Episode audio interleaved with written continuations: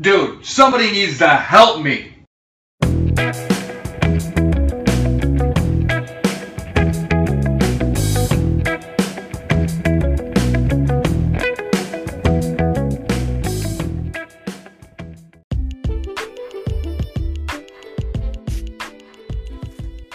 Well, hello there. Welcome back to Strength for Tomorrow Radio. My name is Stuart Thompson. In case you need to know that information, it's not that important, but just so you know who's talking right now. If you've been here before, if you've listened before, welcome back. If this is your first time, even bigger welcome to you. Last week we talked about how strength training can help you get better at pretty much everything in life sports, your job, with your family, with your kids, with your grandkids, getting up down the stairs, brushing your teeth. If you're a mechanic, if you're a builder, if you have a desk job. This week we're going to be discussing lower back pain and you might wonder what qualifies me to talk about lower back pain. Well, there's a few things. One of them is I have a lower back, as do you. I've experienced lower back pain, as you probably have as well. But I've also looked into it quite a lot. I've dealt with it with uh, clients on a regular basis. It's something that is quite a unique. Sorry, it's not a unique experience. It's it's a common experience for pretty much everybody over the age of about 30. Um, and if you haven't got lower back pain yet, count yourself very fortunate. You're probably just not old enough. Everybody will experience it to some extent in their life, especially in the West. So, I'm not going to diagnose you, I'm not going to give you medical advice. What I am going to do is share my experiences um, in dealing with it, share clients' experiences in dealing with it, and give you some statistics around it and give you some expert advice. I'm going to tell you about what they recommend that you do with your lower back pain and also some of the shortcomings in the current um, treatments that are out there at the moment and why you might feel fed up with it. So, yeah, all that to come. And modern problems require modern solutions. So, first of all, supposed to avoid any claims or legal challenges, I should state that I am not a doctor and I'm not here to try and diagnose you or treat you. You know, what would I know? I'm not a doctor. But having said that, doctors don't really want to hear from you if you've lower back pain either. And I know I'm speaking quite generally, but if you've ever, you know, been to a doctor with back pain, you'll get that distinct impression as well. Now, as I said, I'm talking generally. Maybe some will take more interest than others, but typically they'll give you painkillers. They'll maybe send you to A and E, or if it's really bad, they might refer you to a consultant. But you're probably going to to crawl through the door in agony to get that far to get referred to a consultant. Just for one reason or another, doctors don't really want much to do with your back pain in general. You know, there's time constraints, there's resource constraints, and also the fact that they don't really know what to do about it they just they just don't know. They're not really trained. They don't really have to think too much about it unless they are, you know, specialized in that field. They're just not equipped to deal with your back pain. In fact, I would say that you're better equipped to deal with it than they are because you're feeling it and they are not. And you can do the day to day things that can take care of your back and rehabilitate it, and they can't. You get one doctor's appointment maybe every now and then to check up on you, but by and large, you're in charge of it. So, and I'm speaking generally here. I'm not wanting to kind of brand doctors as all on uncaring or anything like that. I'm just saying doctors have other things that they can take care of and treat. Back pain is something that they're just not keen to do um, from a resource perspective as well as anything else. But, you know, if you've, you know, I'm probably getting a load of crap for saying all of that, but if you've experienced this and you've been to doctor with back pain, you know this to be true. I don't have to tell you that. That's, that's not new information for you. Um, I'm just confirming it for you. I've I've had loads of clients, and it's a similar experience that they've, they've had whenever they went to a doctor with back pain. But now, if you happen to have lost control of your bowel, or your bladder, or you've numbness in your legs, or you know tingling down your legs, or lost control of your limbs, then you need to get to NE really, really quickly, and you know you need to go somewhere to get a scan and get get seen to. You need medical help. That is really important. I cannot stress that enough. But I'm not talking about that today. I'm not talking about that amount of severity or um, that kind of back pain. I've never experienced that, thankfully, and I never want to. But you need to get medical help, and you can disregard the rest of this episode if that's what the current situation that you're in. What I am talking about, though, for the most part, I'm going to discuss things like soreness, tightness, back sensitivity, aches, niggles, however you want to describe it. Well, you know, if you're listening to this, you've probably experienced one of those, or you would describe it using one of those words. Also, if anyone, doctor or otherwise, tells you that you have non-specific back pain, I think you should run a mile. Okay, run, just run. And if you're in so much pain that you can't run, walk really fast. They quite simply do not know what they're talking about. They don't know what they're talking about. Back pain has specific triggers, and just because someone who is supposed to be looking after you doesn't know, you know, what those triggers are, and maybe they don't have the time spend looking for them, it doesn't mean that they're correct. It doesn't mean that they're right.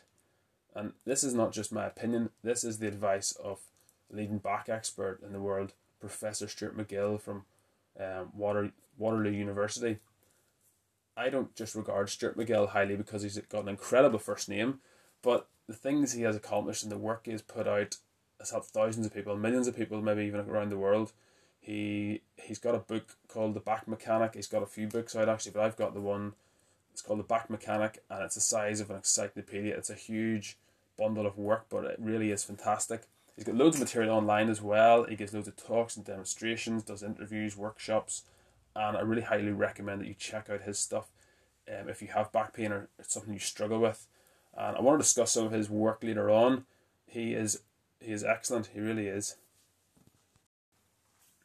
So I wanted to discuss uh, my experience with back pain over the years. I'm 33 years of age at the moment, and I've experienced significant back pain. I would say just a few times in my life. Um, these episodes have lasted anything from a few hours to a few months, but I want to talk about kind of two or three real, really more memorable, memorable ones for the wrong reasons that I've experienced over the years, and I've probably experienced most of the most common ones I would say in life, but I want to share what I've learned and how I dealt with them and just what happened um, whenever I got them. First of all, it should be emphasized that people who train or lift weights and people who never train or lift weights, everyone gets low back pain, okay? There are no statistics that I've found which confirm that you get more back pain if you lift weights.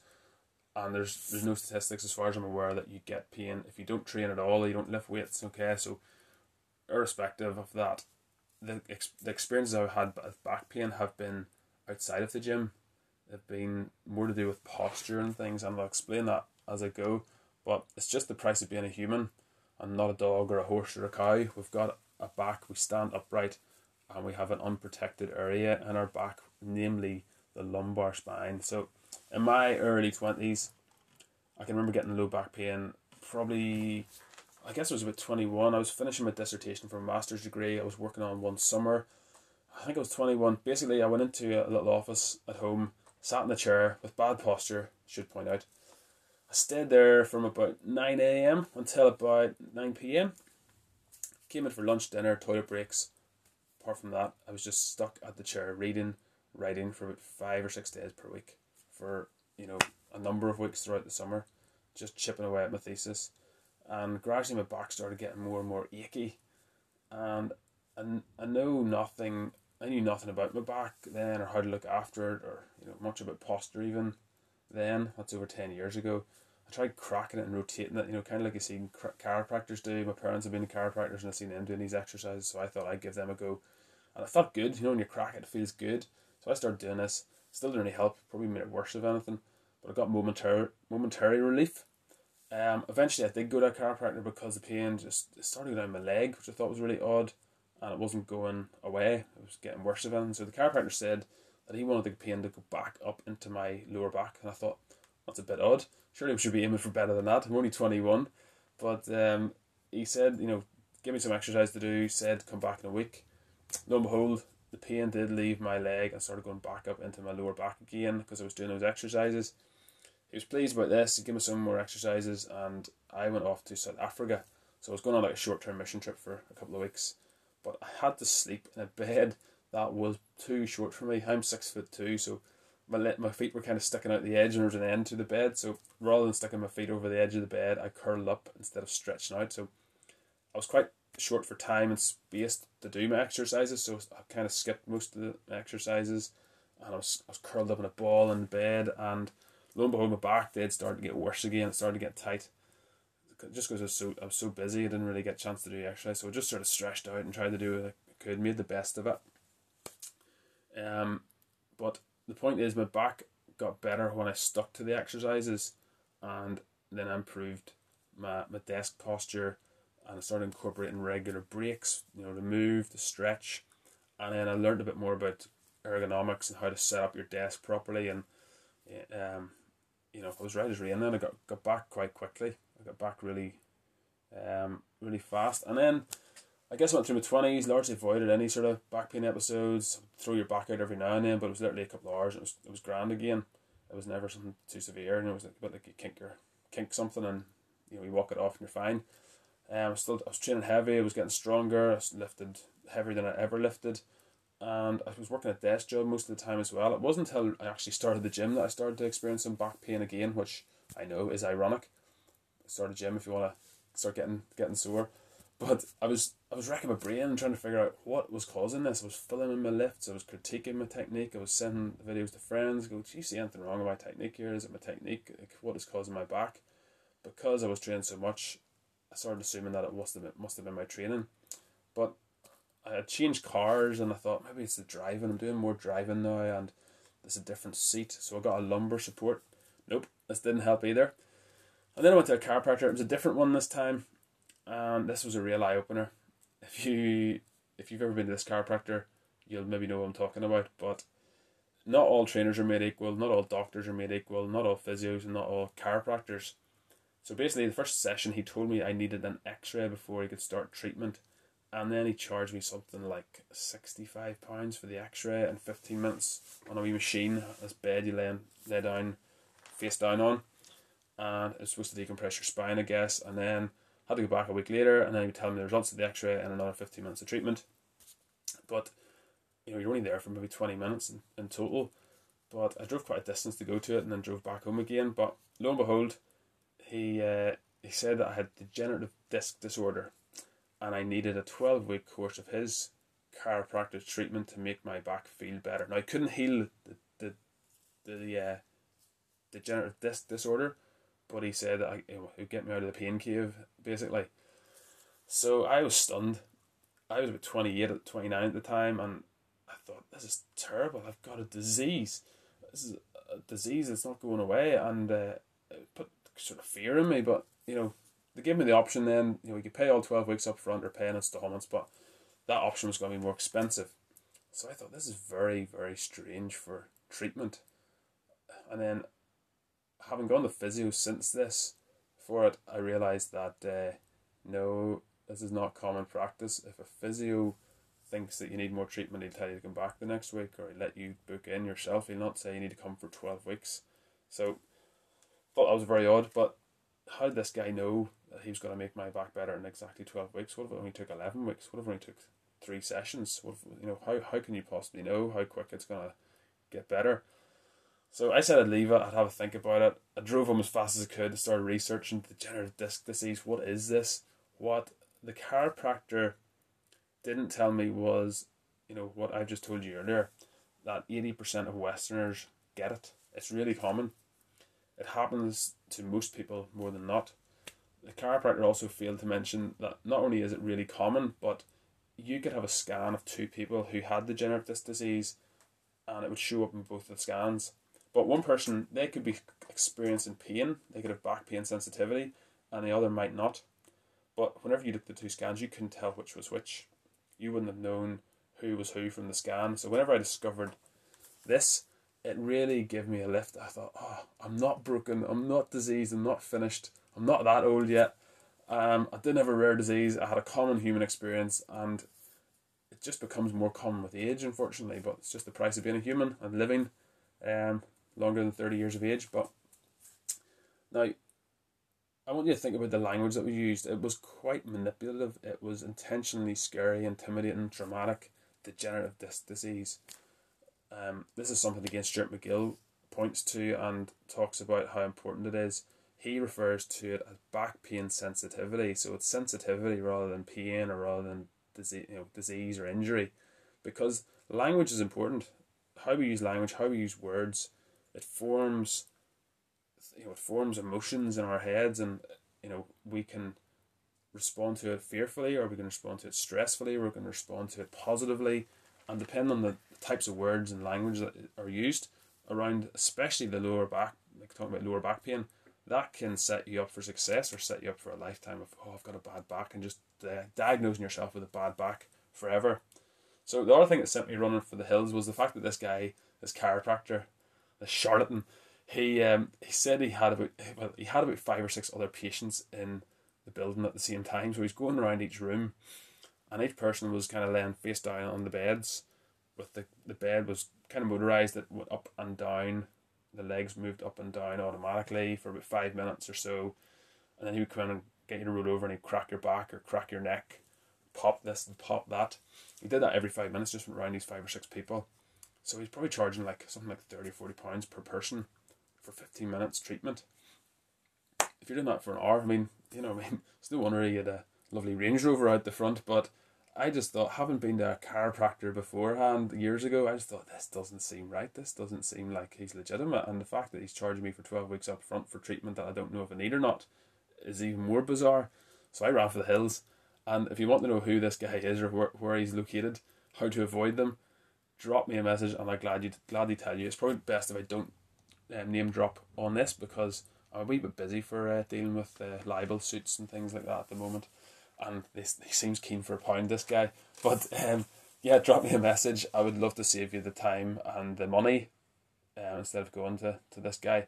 But I was learning more and more about my back, but I still hadn't really come across the reason that mine was hurting. Mine was sore. I changed my bed, thinking that could have been the cause. It was about nine or ten years old. They say that's how how long a bed should last for.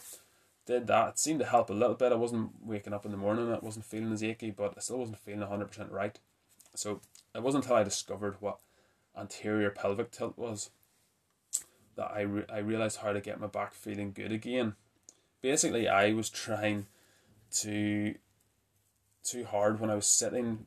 I was trying to sit really straight in the seat. I was trying to sit nice and tall, and in doing so, what I was doing was I was putting an excessive curve in my lower back, my lumbar spine, and this excessive curve was was causing my lower back muscles to get really tight and my abdominal muscles to get weaker, the deeper core muscles and the ab- abs at the front. Okay, so some of the ab muscles were, were working. Now I could do hundreds of sit ups, I could do incline sit ups, I could do all variations of core, but it didn't matter. They weren't working when they should have been working, and my lower back was getting really, really tight, and the muscles getting really, really short.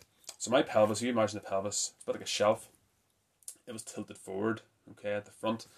So you can imagine lower back getting kind of squished up. So whenever I lay down the floor, there's a gap between the, my lower back and the ground.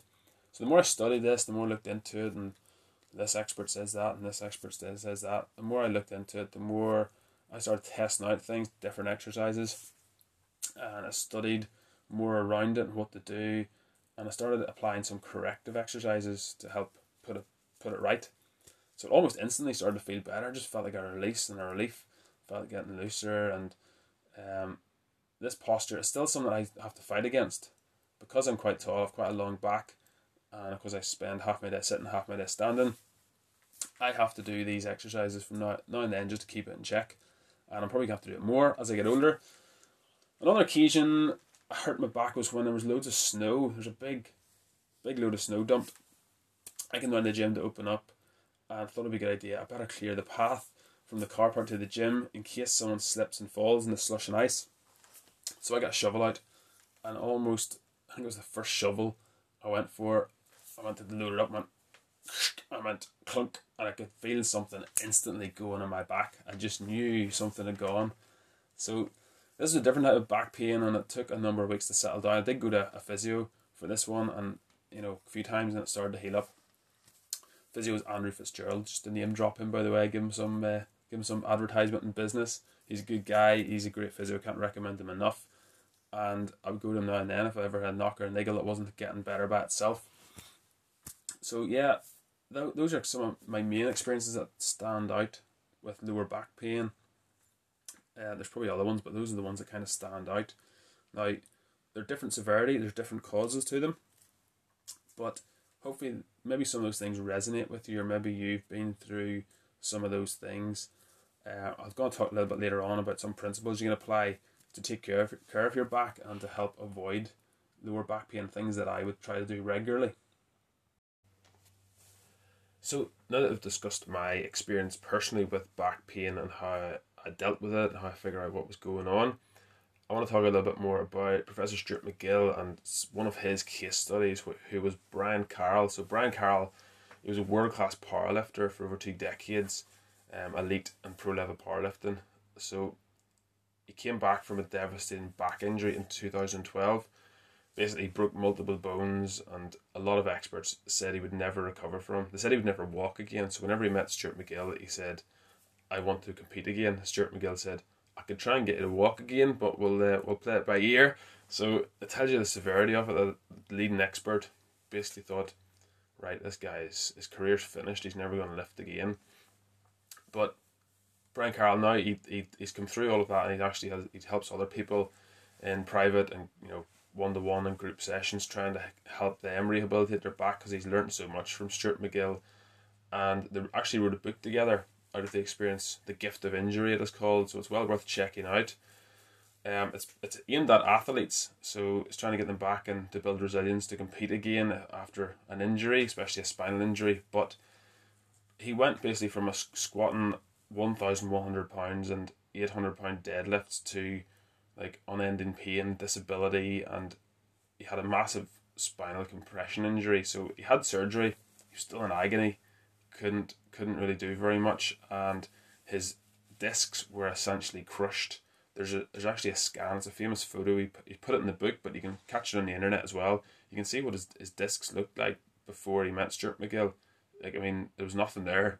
It was just vertebrae, then more vertebrae. There was nothing in between. So the the gel had been like squished and compressed so much that it really wasn't doing much for him. But he was able to uh, come back from that, and you should see the before and after photos of the MRI. You would think it, you would swear it was two different people's backs because you wouldn't think that somebody's back could ever recover from the damage that was inflicted to his. But Professor Stuart McGill, he helped to reset his training and um, he helped him fight back, and he actually did get back to the winners' podium. He went on to break American records in powerlifting after that. So there's lots lots of expertise in that book. You know, they're both masters in their field. Obviously, Carroll from a lifting perspective, McGill from treating and rehabilitating back injuries. But I wanted to share that story because it kind of shows you the caliber of the man Stuart McGill is, but also if you are in back pain right now, you think about putting a thousand pounds of pressure through your lower through your back now, maybe you can't imagine that if you're in pain right now, but our backs are essentially all the same. They're all made of the same type of tissues. If you train and you lift weights, you're probably going to have stronger, more dense, and you'll have more adapted tissues. But this, we're still of the the bare makings. It's all the same recipe. It's just we might have a bit more of this and a bit more of that if you do train. Now the ability, if you think about it, the ability to actually hold a squat up, never mind actually like letting it down and getting it back up again. Actually holding a, a barbell of over a thousand pounds of weight on your back. Now I know they had a, had a suit and stuff on a, a, squat suit, but what I'm talking about is the compressive forces. And whenever you're in pain, you can feel that your back is incredibly weak and incredibly sore, and you know there's there's not much you can do about it. But you know there is things you, there are things you can do about it, and Professor Stuart McGill in his book and his resources online will show you what you can do about it. So don't beat yourself up. Don't think you're finished. Don't think you're always going to be that way. We'll talk about narrative and what you tell yourself and mindset a little bit later. Now, over the last sort of four and a half years, I have trained clients who have had back issues sort of on and off. Um, I had one lady, she still trains with me, but she's in her 30s and she struggled with back pain and just just thought, you know what, I want to try and do some some weightlifting because I've read up and I've read that it can help, um, with back pain, it can help improve it. So she started off, got her lifting weights, uh, checked her technique, spent a lot of time with her at the start to make sure she was comfortable doing different lifts, figured out what wasn't good for it, what was good for it, and with the correct technique, she started progressively getting stronger. She noticed her back was feeling lots lots better to the point where she hardly felt it at all. Now, generally, if you do have back pain, you're always going to have to be aware of it, but you'll be pain free if you can uh, he can sometimes do the right things. Not saying it's hundred percent of the time, but quite often that is the case. If you can figure it out and try and try and fix it, but with weights especially when it comes to training, if the training is setting it off, there's generally something you can do to improve that. I had another lady and she was in her forties when she started training with me. She's still training with me now actually, but she had a few issues with her back. Her biggest issue wasn't even, you know, a heavy load or a deadlift, but it was getting up and down off a bench after she lay down on it to do like a bench press or dumbbell bench press. So we did some different core exercises. That bird dog that were um, um was a really good one, and she learnt to roll off the bench basically until she she didn't hurt her back anymore, and to the point where it was kind of healed. And then she hasn't experienced it since that, and she keeps training with me. She's training with me regularly. She's able to deadlift heavy weights, squat heavy weights, do all of those things. Um, we've built in some hip mobility and stretches and strengthening exercises as well. Helps keep her keep her right. Had another lad and he's he's training with me at the minute and he has a little bit of scoliosis and a bit of kyphosis, which means he's a bit of an abnormal curve in his spine. So initially he struggled with deadlifts. He said previously deadlifts and him didn't get on and you know they hurt his back a bit whenever he tried to do them at any sort of weight. So whenever I observed him, I got him to make a couple of adjustments. He said it felt much better. And now he's he's been able to start increasing the weight every single session to the point where he's he's surprised himself with how much strength he's grown and how good his back is feeling. He's even said his friends and his, his family who hadn't seen him for a while, everything going on the last year, they couldn't believe the difference in his posture. And, you know, people have been commenting on it as well. So I'm not saying weights will fix scoliosis, that they won't, and especially if there's a really a large curve in your back that maybe requires surgery. But what I'm saying is that some strength being built it certainly makes it a lot easier to deal with. So I've had countless clients as well, you know, who struggle with deadlifting, but whenever we started to work on their technique, and I made them aware of some things, got them to be more core aware, aware of what their spine was doing whenever they were under load, if there was movement, and then give them a few little tweaks, keeping the weight closer to their body, you know, trying to give them little little hints, little tips, little tweaks, things to think about before lifting it. And, you know, a lot of them were surprised at how you know they were they could actually shock they were shocked that they could deadlift pain free. A lot of people, you know, who have some sort of underlying issues or poor technique, they quite often blame the deadlift for hurting their back. And to be perfectly honest, in the de- the deadlift's defense, it wasn't the deadlift's fault. The deadlift simply found an issue, and then the pain that came from that was a warning that needs to be addressed. So it's not the deadlift's fault if your hips are tight or if you've never you know try to work on your hip mobility or you know if one leg feels like it's shorter than the other there's all sorts of reasons why the back can flare up now i'm not telling you all these case studies and all these experiences because i'm a back pain expert and i want you to start lining up out the front or phoning and emailing me wanting to train with me to make your back better. Not at all. I'm not saying that. I'm not medically qualified. All i am saying and the point of this podcast is that with the correct approach to training you can make great progress. You can get stronger. You can develop and improve your physique if you want to as well. And you can you know you can solve an awful lot of problems, but not hundred percent of the time, but a lot of the time. A lot of the more common back ailments and back issues, a lot of it comes from weakness. So a lot of it comes from faulty movement patterns. There's all sorts of things, lack of mobility. we will deal with that as well. So we've discussed uh, my experience with back pain. We've discussed Brian Carroll's experience with back pain, and his was a lot more severe structurally and with regards to tissue damage than uh, I've ever thankfully experienced. But the fact remains that you know we don't want to be leaving you with all these stories of people who have overcome it, and then you're still sitting there with back pain, or you don't really know what to do about it. So I want to think about things that you can do, and I can do today to stop it happening, and what to do and how to deal with it. Now the old advice used to be just you know don't you know just go to bed, lie down, ice pack or heat pack or whatever, and lie there and don't move until the pain subsides. Now there's a time and a place for that, but quite often if you go to the doctor, you go to physio, the, the advice they give out is to not to lie down for really really long times or not to rest for too long because quite often that can actually make things worse. So quite often gentle movement will will help things. Now, having said that, I want to get to the point. Diagnosis is really really important so being able to diagnose the pain and trying to figure out what sets it off, what triggers it, what makes it worse, what feels good, what movements can you do that feel okay, what movements can you do that really, really hurt. And basically try and avoid those those triggers. Now, Stuart McGill, again, he talks about you know a posture, a load, or a movement pattern. So if you can start playing about with those things, maybe you can twist to the left and it's fine, but you can't twist to the right and that hurts. Maybe holding a load like five kilos is fine, but ten kilos is too much. It starts to set it off. There's all sorts of little tests you can do, but it's really important that you learn to self diagnose because, as I said before, a lot of people aren't going to have time to do that. And a lot of the time, even if they do figure out what, what sets it off, they'll they'll still just treat what the damage is. So they'll maybe massage it, they'll maybe, you know, mobilize whatever needs mobilized, they'll give you certain exercises to do to make it feel better. But I also want to get into talking about what you can do to stop it happening in the first place. As I always say, prevention is better than cure. Preventative medicine is better than uh, any drug or anything else you can take. So diagnose it. Try and learn to diagnose it yourself. Try and learn to figure out what sets it off. Is it a particular posture? Is it whenever you hinge forward? Is it flexion? Is it extension? Is it rotation? What annoys it? What sets it off? And try and avoid that. Give it a chance to heal. Give it a chance to fix itself. But if you can do other movements, include those in it. Next thing I want to think about is your your hips and your shoulders and the mobility in those areas. So your hips, they are designed to be really really flexible and to move in all sorts of directions. They're a ball and socket joint, much like your shoulder.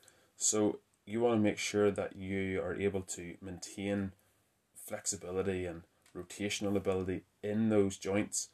Now, quite often the back because it is caught in the middle okay it is stuck between the shoulders and the hips and a lot of times if the back gets sore it tends to be one of those areas that has potentially set it off what i mean by that is if you've lost range or you've lost mobility or flexibility in your hips or your shoulders the lower back will be the part that will start moving more that lumbar spine will be the part that has to take up the slack it has to reach a bit more it has to twist a bit more it has to turn a bit more to compensate for the lack of mobility where that you've lost in those other areas. So that's why it's important to keep those areas mobile. Um, there's the deep lunge test you can do, figure out how much mobility you have in your hips. There is clockwork hip mobility drill. You can do that as well. Tom Morrison basically has is the has the patent to those. I think.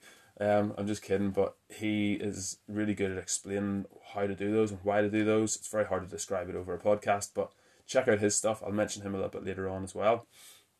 Another thing to think about is your hinge hinge movement, okay? So how to hip hinge.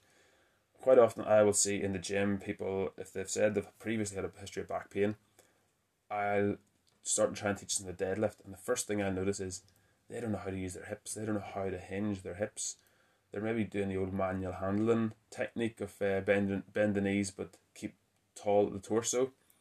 Don't hinge at the hips and I understand why that is taught because well, they don't have time to probably teach them or train them how to deadlift. And if you're lifting awkward things, it sometimes can be a good technique, but it's a really, really, it's hard to overcome that if someone has that way of lifting something from the floor ingrained in their head. They think any other way of lifting is going to snap their spine. So I would encourage you to learn how to hinge your hips properly, learn how to engage your hamstrings and your glutes, the most powerful muscles in your body and how to incorporate those whenever you lift something heavy. Um, with if you have a horizontal torso or not, but that's what I found. People, most people do not know how to hinge at the hips properly. Most people have a bad habit of trying to squat things that they should actually be deadlifting or hinging. Okay, so learn how to do that.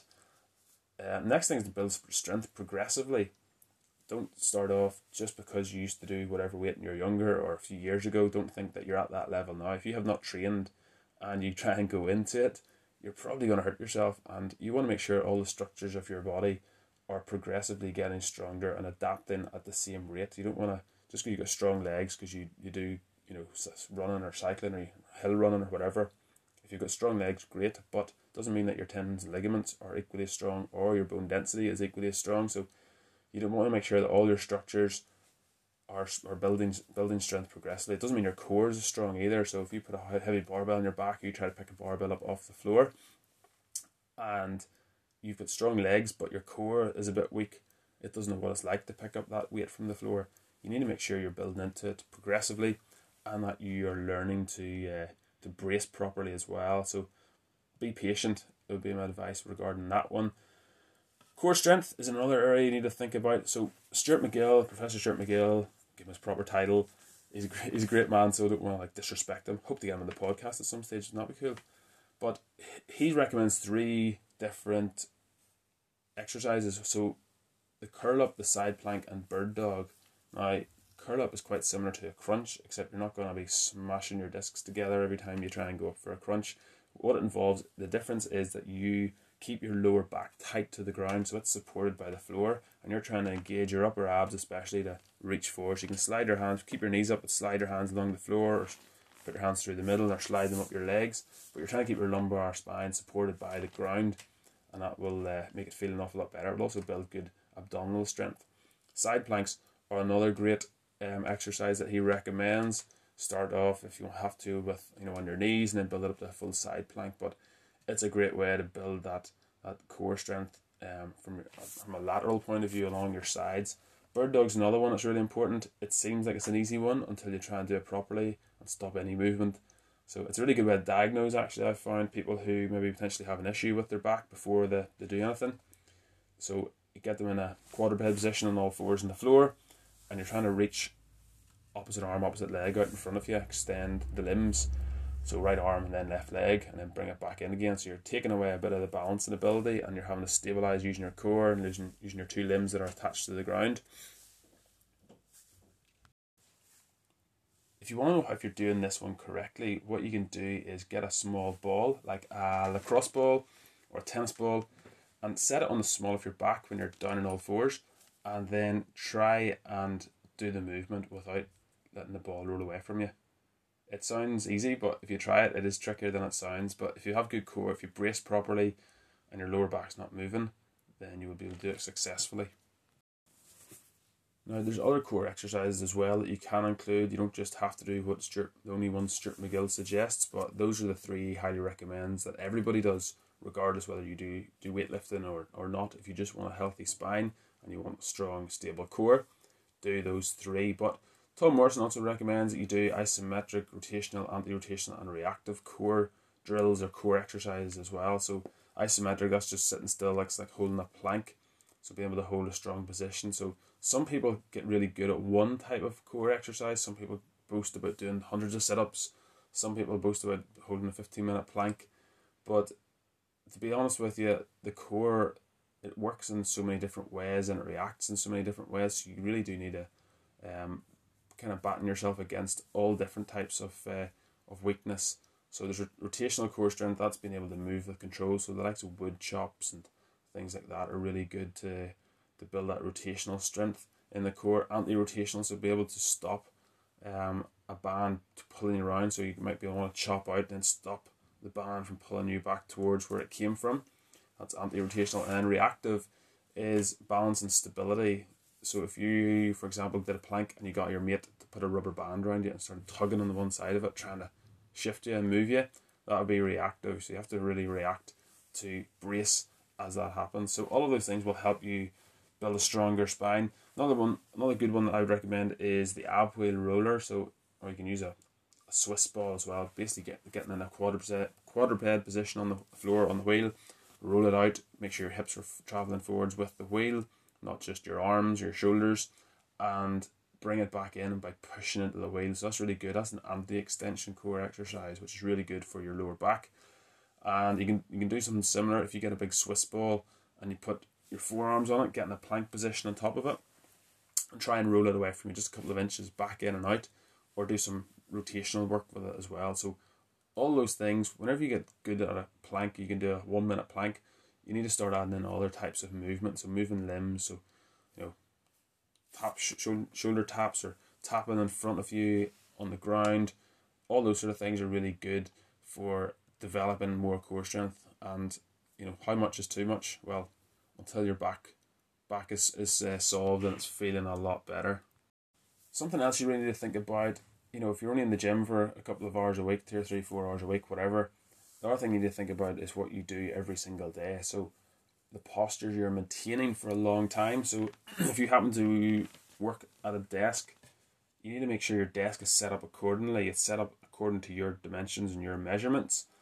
And if it's not, that's potentially going to lead you to unnecessary back pain. Your back is probably going to get a little bit annoyed over time with that. When you're younger, you can get away with it. As you get older, not so much for reasons that we've talked about already. But you need to make sure that your hips are slightly higher than your knees, okay? So you don't need to be sitting low.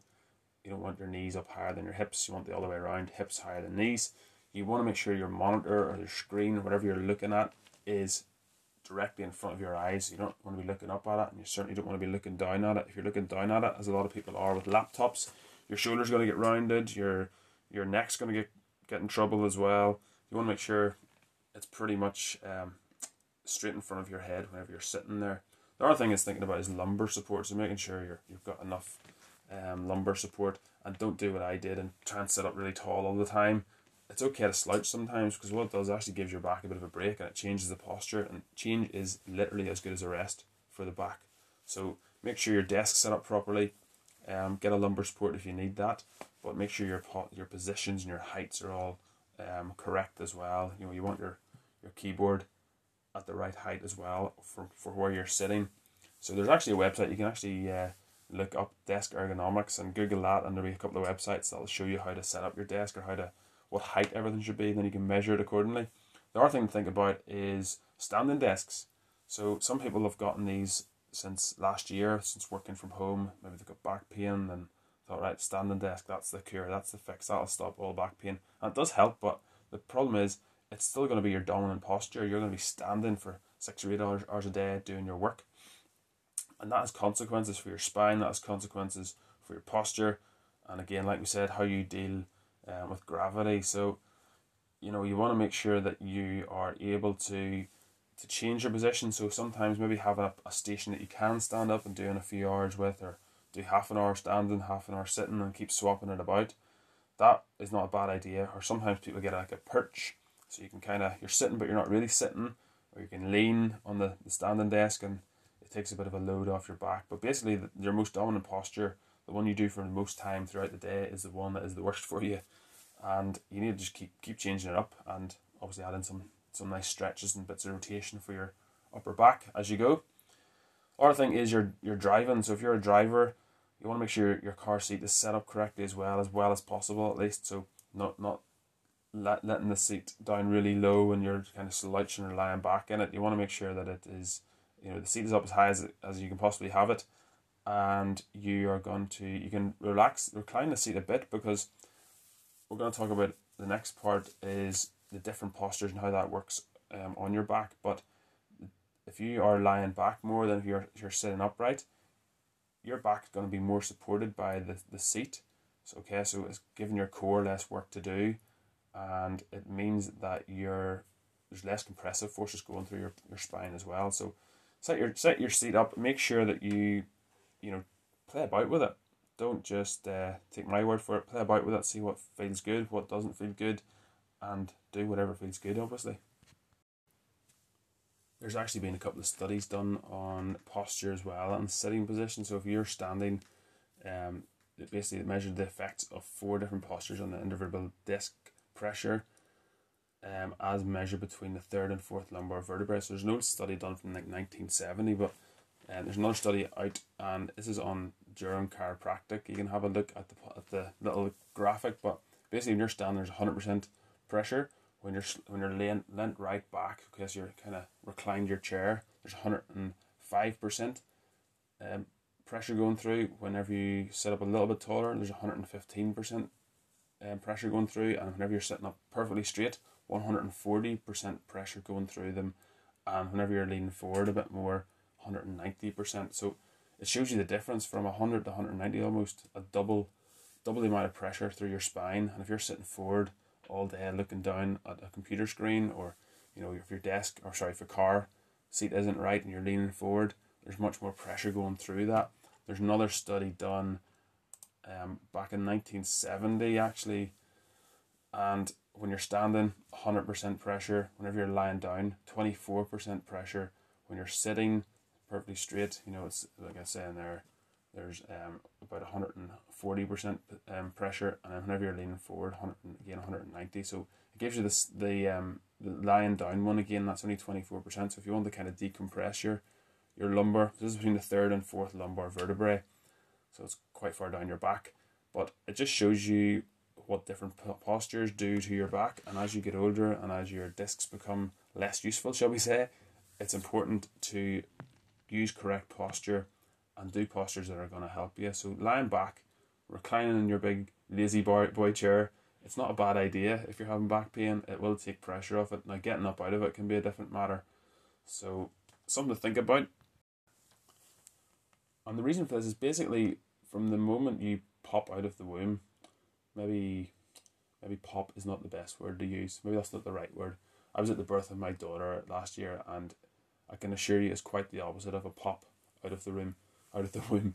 Um, anyway, you know what I mean. Basically, as soon as you come out of the womb, there are compressive forces acting against your body. Gravity being that compressive force, and it's pulling you down. And your posture is basically how you deal with that. Okay, so over the years, you'll see somebody kind of go into more of a kyphotic state. You'll see them kind of hunched over and dealing with it that way.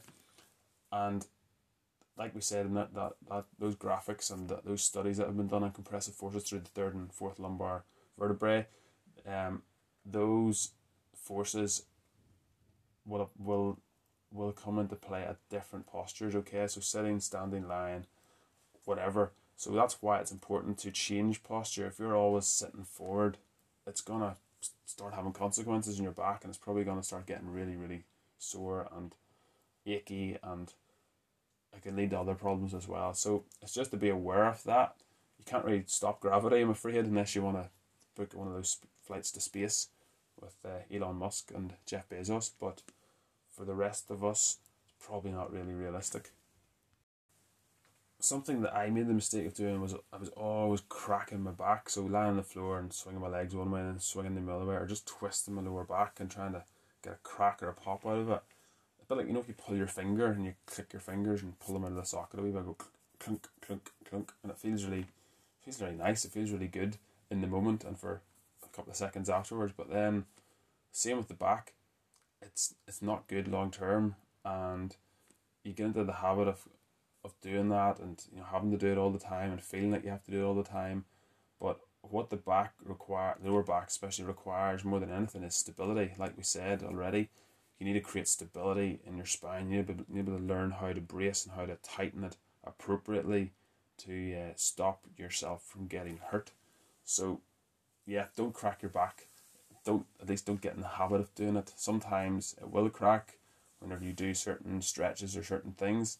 That's fine. Don't don't think too much about it as long as it doesn't hurt. But it shouldn't really you shouldn't really be trying to crack it actively all the time like I was and like I know loads of people try and do. Like we said earlier as well, I think it's really important what you tell yourself. So you're probably thinking, Stuart, why are you talking to yourself? Well, it's more a case of what you tell yourself in your head. If you get a bad, say you get a sore back, some back pain, and you just think about, I've got a bad back, I've got a bad back. You diagnose yourself with having a bad back, in inverted, inverted commas. If you listen to someone who's told you you've got a bad back and you're going to have it for the rest of your life, chances are you're going to believe them. Chances are you're going to uh, go through life thinking that, and you're always going to try and protect it, and you're going to stop doing certain activities, and you're going to avoid them, and you maybe avoid doing weights or doing things that are going to help it, doing certain stretches, doing certain movements and postures for the rest of your life, and it's a really, it's a, it really is a mental battle. I can't stress this enough. Just because your back is sore, it's not like you've got a broken leg or you've got a broken arm. Sometimes the actual tissue damage is minimal if at all. Sometimes it's literally just because you slept a little bit awkwardly. It's not like there's major structural damage has been done to it. Maybe you just turned a little bit awkwardly because your spine is a really rigid, strong structure. It's not weak. Like we said before, Brian Carroll put over a thousand pounds of pressure through his spine without snapping or crumbling. So, if you've got a healthy spine, if you haven't got osteoporosis or anything like that, your spine is a really strong structure. So, I know what it feels like whenever you, have back pain. It feels like it's really weak. It feels like it could give way and it could lock up or it could some you know something's going to happen It really bad, and it's important to tell yourself, talk yourself around, talk yourself out of it. I don't mean you have to go down the street talking to yourself. I mean in your head. Just want to want to emphasize that in case you think I go about the day talking to myself, but it's important to to talk to yourself in positive tones and to just assure assure yourself that you're going to get through it. You're going to get better, and you should always know that. And Brian Carroll's injury should be a lesson to everybody that the spine can heal, the discs can heal, the the the, the um, vertebrae can heal, and the structures all around that can heal as well. So, with time, time's incredible. You can heal it if you do it right. If you're patient and you're not silly about it, you can heal it. And I know it's an incredibly frustrating process for some people, but be positive about it. Don't write yourself off or think you're finished or think you're stuck in a pain cave for the rest of your life. I can assure you that you will have a much better recovery if you have a positive attitude towards it than if you do not. And lots of studies on placebo and things have found this. It's important to be positive. It's important to have a positive expectation and to hope and trust and believe that it will get better, that the pain will subside, and that you will be back to doing the things that you used to be able to do pain free. So, aside from all of that, what I would recommend is that you check out a few experts in the field when it comes to uh, treating the back and self diagnosing the back and mobility. There's a lot of different areas that you can kind of look into. I would highly recommend, I've mentioned already, but Professor Stuart McGill. So he's got stacks of interviews, resources and back pain, what causes it, how to self identify it, how to deal with it, how to stop with it. It's all evidence based. He's a body of work that lasts it's been over around over 30 years. So he stresses that there's there's always a cause for back pain and if someone can't diagnose it, it simply means that they aren't equipped to do so. It doesn't mean that they're correct.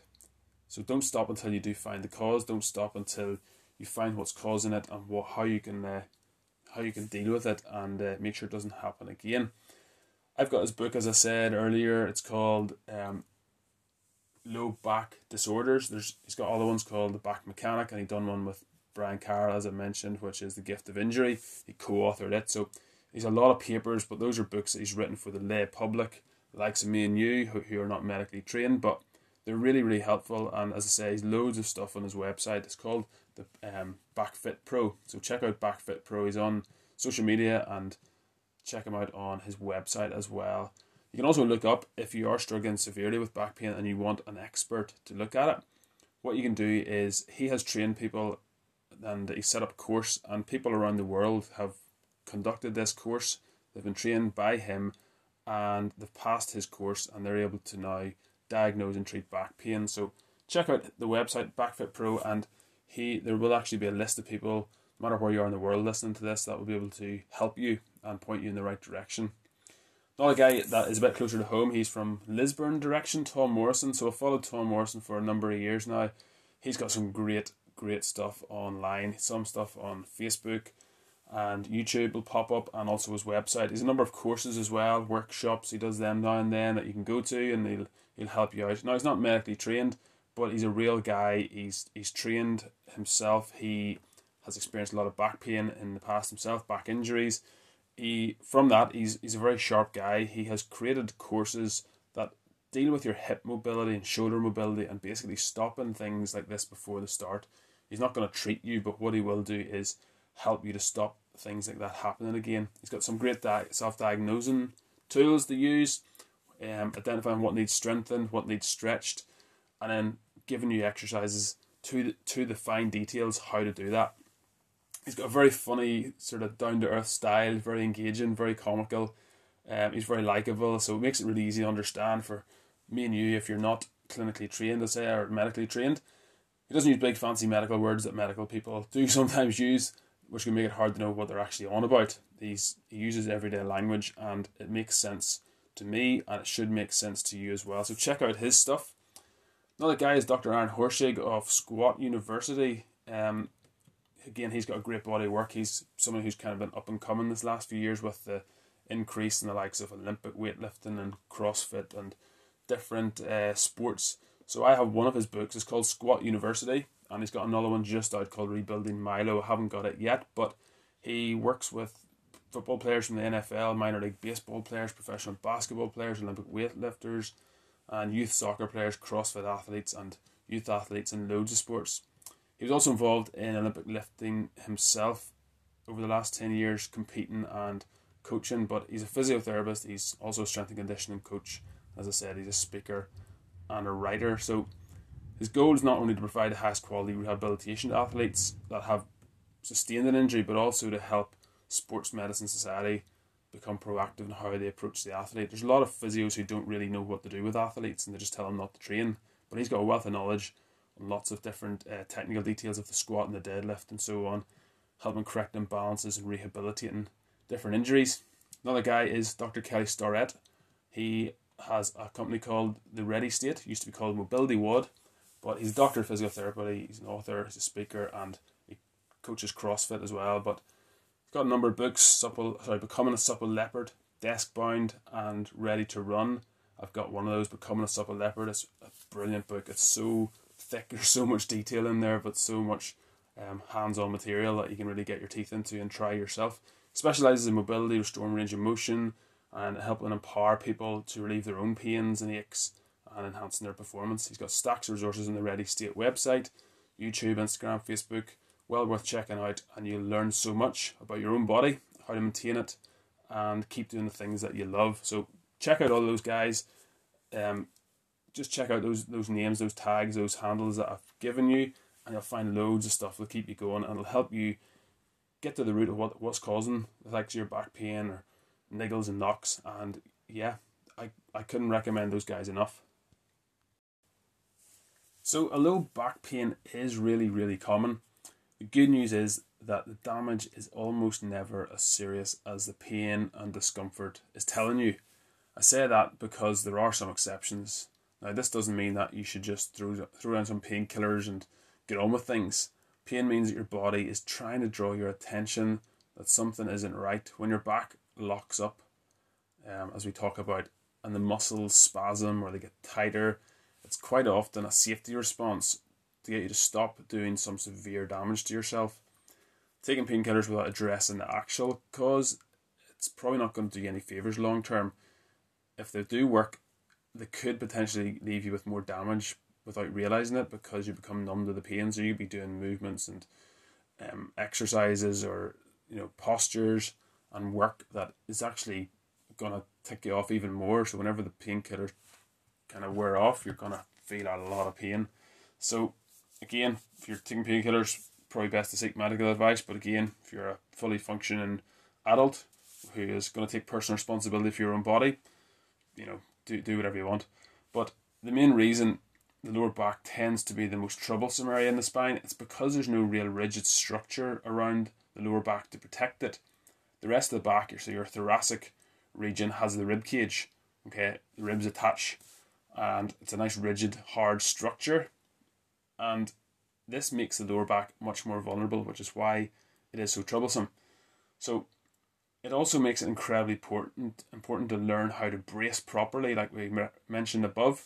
So whether you're lifting a barbell or just something awkward or heavy, you need to learn how to brace. So how to uh, how to brace and uh, breathe in and down. So whenever you take the air in, you're not trying to lift your rib cage. You're not trying to make your waist really thin. You're trying to breathe in, push that. Imagine your diaphragm going down, and you're trying to expand. So you're trying to expand your belly, okay, out the sides, out the front, out the back.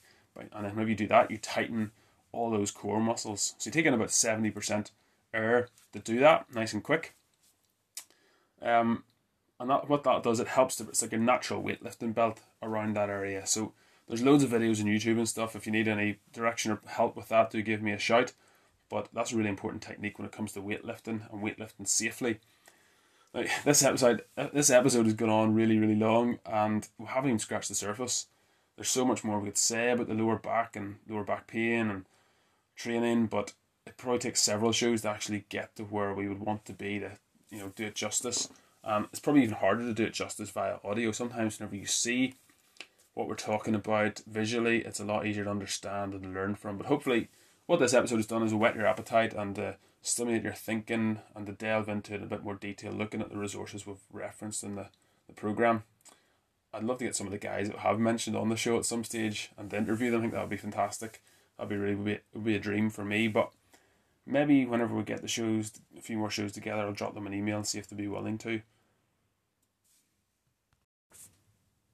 And as I've said already, as a bit of a disclaimer, if you're the sort of character who likes a wee lawsuit, likes a wee claim, uh, this is not meant to replace medical advice. Go to your doctor, do whatever they say, forget about everything that's on this this podcast. This podcast is meant to help someone out there. And if you're a fully grown adult who takes responsibility for your own body and your own decisions and your own actions, then I'd recommend that you try some of this stuff and check out the resources and the uh, sources that I've mentioned, and you'll be able to do that properly. And now it's time for some frequently asked questions. So, in keeping in line with this week's topic and our discussion, the que- first question is Can lifting weights fix my lower back pain? So, the, the annoying yet truthful answer for this is it depends. I know it is annoying. It sounds like I'm dodging the question, but let me explain. It, largely, these type of questions can be answered with it depends because there are several different aspects to it and several different uh, several different factors that will affect the answer. So there's been several studies that have done that do suggest that lifting weights can help someone's back feel better. I have lots of anecdotal evidence. You've heard some of that earlier on. Me working with clients and how they've noticed it was their observation, not my observation, that since they started training, since they did things that were appropriate and gradually adapted to the weight, that their back started to feel better. Now, there's a study done by the University of Alberta which suggests that yes, you can improve lower back pain by doing some weight training. Now, the thinking around this is because you can build a stronger spine, you can build stronger muscles supporting the spine, so the whole structure is stronger. You're going to build more endurance, you're going to build more tolerance, you're going to build more robustness. So, that's quite often why some injuries and some pain in the back can flare up. So whenever you lose, whenever you get tired, whenever you you you lose strength or you don't have enough strength, whenever you get fatigued and you go to lift something, it's like the straw that broke the camel's back, you know that sort of thing. Just more and more pounding, more and more work effort, and if you're not strong enough or you're not adapted to it, then you're gonna maybe get hurt. There's other aspects as well.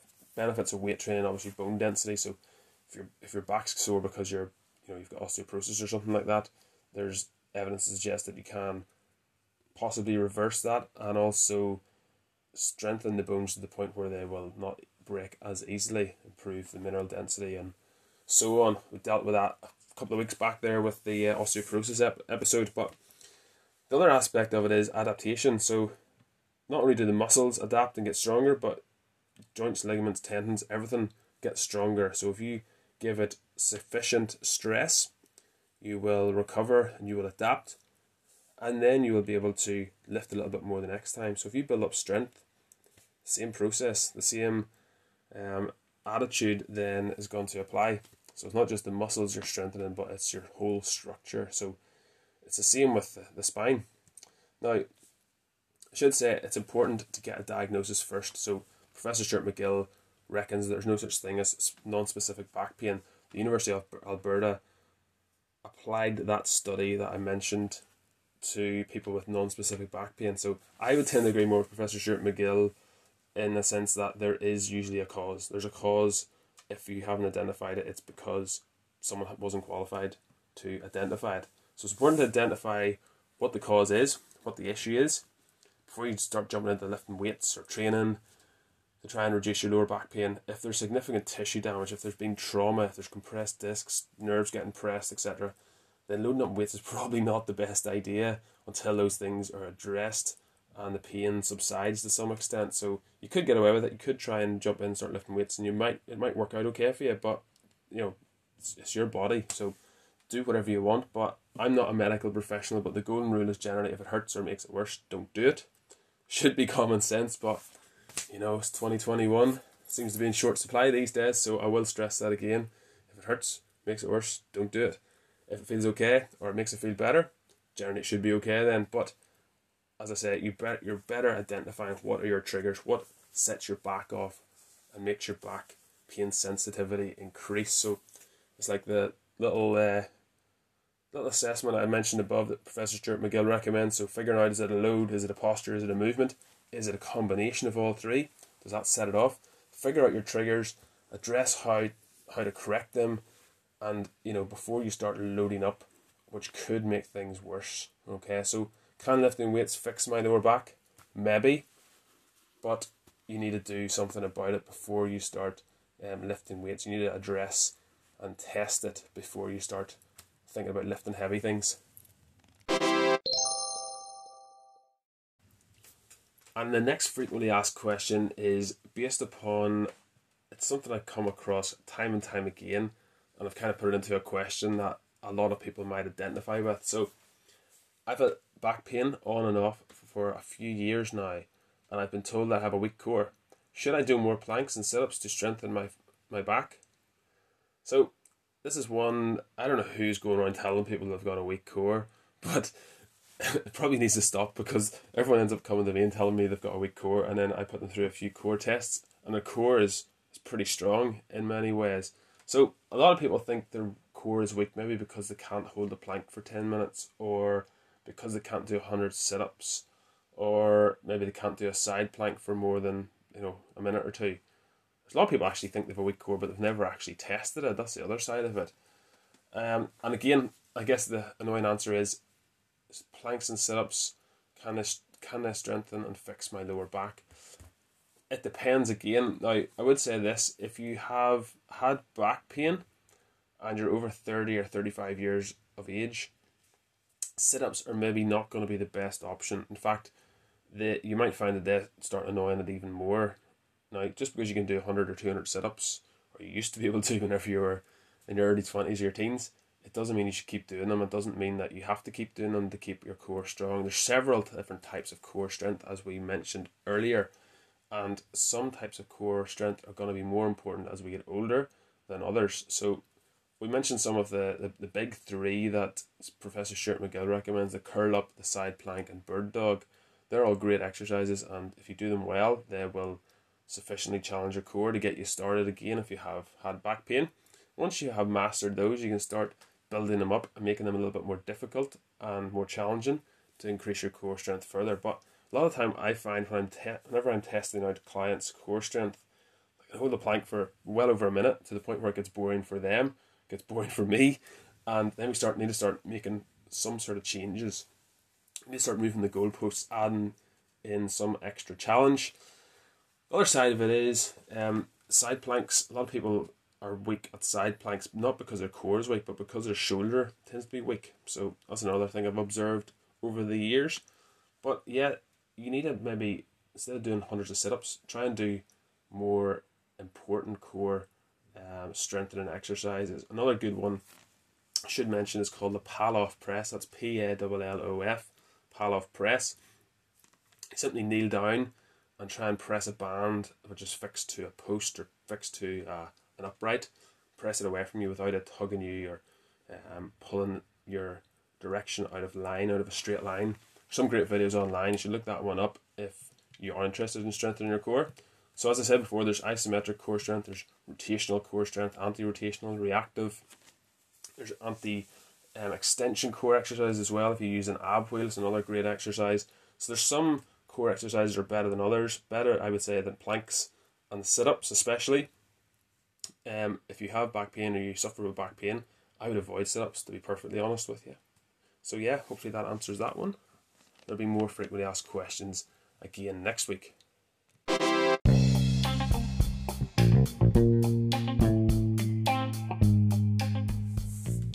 Are you ready for this week's joke of the week? So, I had to sift through an awful lot of jokes to get this one. I've worked really hard last week's didn't get a great reception. Got some complaints. See what you think of this one. What did the left eye say to the right eye? Between you and me, something smells. It's good, isn't it? I think it's fantastic. You know what? You can use that one.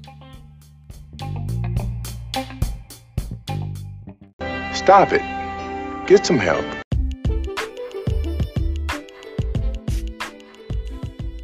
That is us for another week. Thank you so much for joining me. If you're still there, it's been quite a long show. I think this is probably our longest one yet. I keep saying this every week, but somehow they seem to be getting progressively longer. This is a huge topic though, so I'm glad we did spend a bit more time laying some of the groundwork and chatting about it. Hopefully, you've gotten something out of it, or if you know someone who is currently dealing with back pain, share it with them. Maybe maybe they'll uh, learn something. Maybe they'll get something helpful out of it. As I said at the start, I'm not a medical professional. Discard everything I say. I'm just some dude that has uh, experienced it myself. I've worked with people who've had it. I've read a lot about it. I've studied a lot about it, and I'm basically just referencing what the experts say here today. So a lot of takeaways. I'm going to run over them really quickly in case you've forgotten, but prevention is better than cure. So try and do all of these things that we know that you can do now to stop it from happening. It's really, really common in the Western world to get back pain, but there are certain things that we can do now to reduce the chances of suffering from it, or at least suffering from it from a, a really large extent to the point where it's debilitating. Other things keep a, men- a mental attitude that is positive. So, you know, trust in your body's ability to heal itself. Okay, it's been designed, it's been programmed in that way to be able to heal. So no matter what the damage is, it's going to try and heal. Now there are certain rare occasions when the damage is so great that intervention might be needed, but there's an awful lot that we can do with a few little tweaks that can help the spine and the back to heal and feel better and stop those triggers from happening. So keep a positive attitude. Don't let anybody write you off or put you in the on the dump hill make sure that you uh, just have an attitude of I'm going to overcome this. I'm going to overcome this, and you know, good things a lot of the time will happen. Also, watch out for con men and con women who maybe will try and uh, take all of your hard-earned money and uh, tell you you need a 12-week course of this and you need them to, you know, set you on a table, like happened to me. See someone who's an expert in their field, someone who you can trust, and someone who has a, a track record of helping other people. Get a specific diagnosis find out what the cause is and find out from them what you need to do to stop it happening in the future as much as possible. Don't accept non specific back pain as a diagnosis. I don't think that is an appropriate diagnosis. I think that is a it's kind of admitting that they're not qualified to deal with it. But other things you can do is learn to brace your core correctly, learn how to hinge your hips correctly, how to pick things up correctly. So that comes down to training also, get a good bed, a good mattress, set your desk up appropriately for your dimensions, for your height, for the length of your arms, length of your spine, and uh, sit, get your car seat set up appropriately as well. Avoid sitting for long periods where the, the hips become pretty much useless and the lower back takes a lot of the stress. Take care of your hip mobility. So there's things you need to do every single day. I need to do every single day to keep my back feeling good and keep my hips healthy improve your core stability, learn how to brace correctly, as we said above, but also try and improve your core stability through the variety of core exercises we mentioned. Strengthen your core as well through those, and figure out your own triggers. So don't just rely on your on your physio to try and figure out your, your triggers. Do it yourself. Learn about your own back. Learn about what sets it off, what's good for it, what's bad for it. Take ownership for um, your own spine health and take responsibility for it like we said in previous episodes. So that is us for this week. Remember, train today so you can be stronger tomorrow, and I will uh, see you again and chat again next week. Thanks for listening.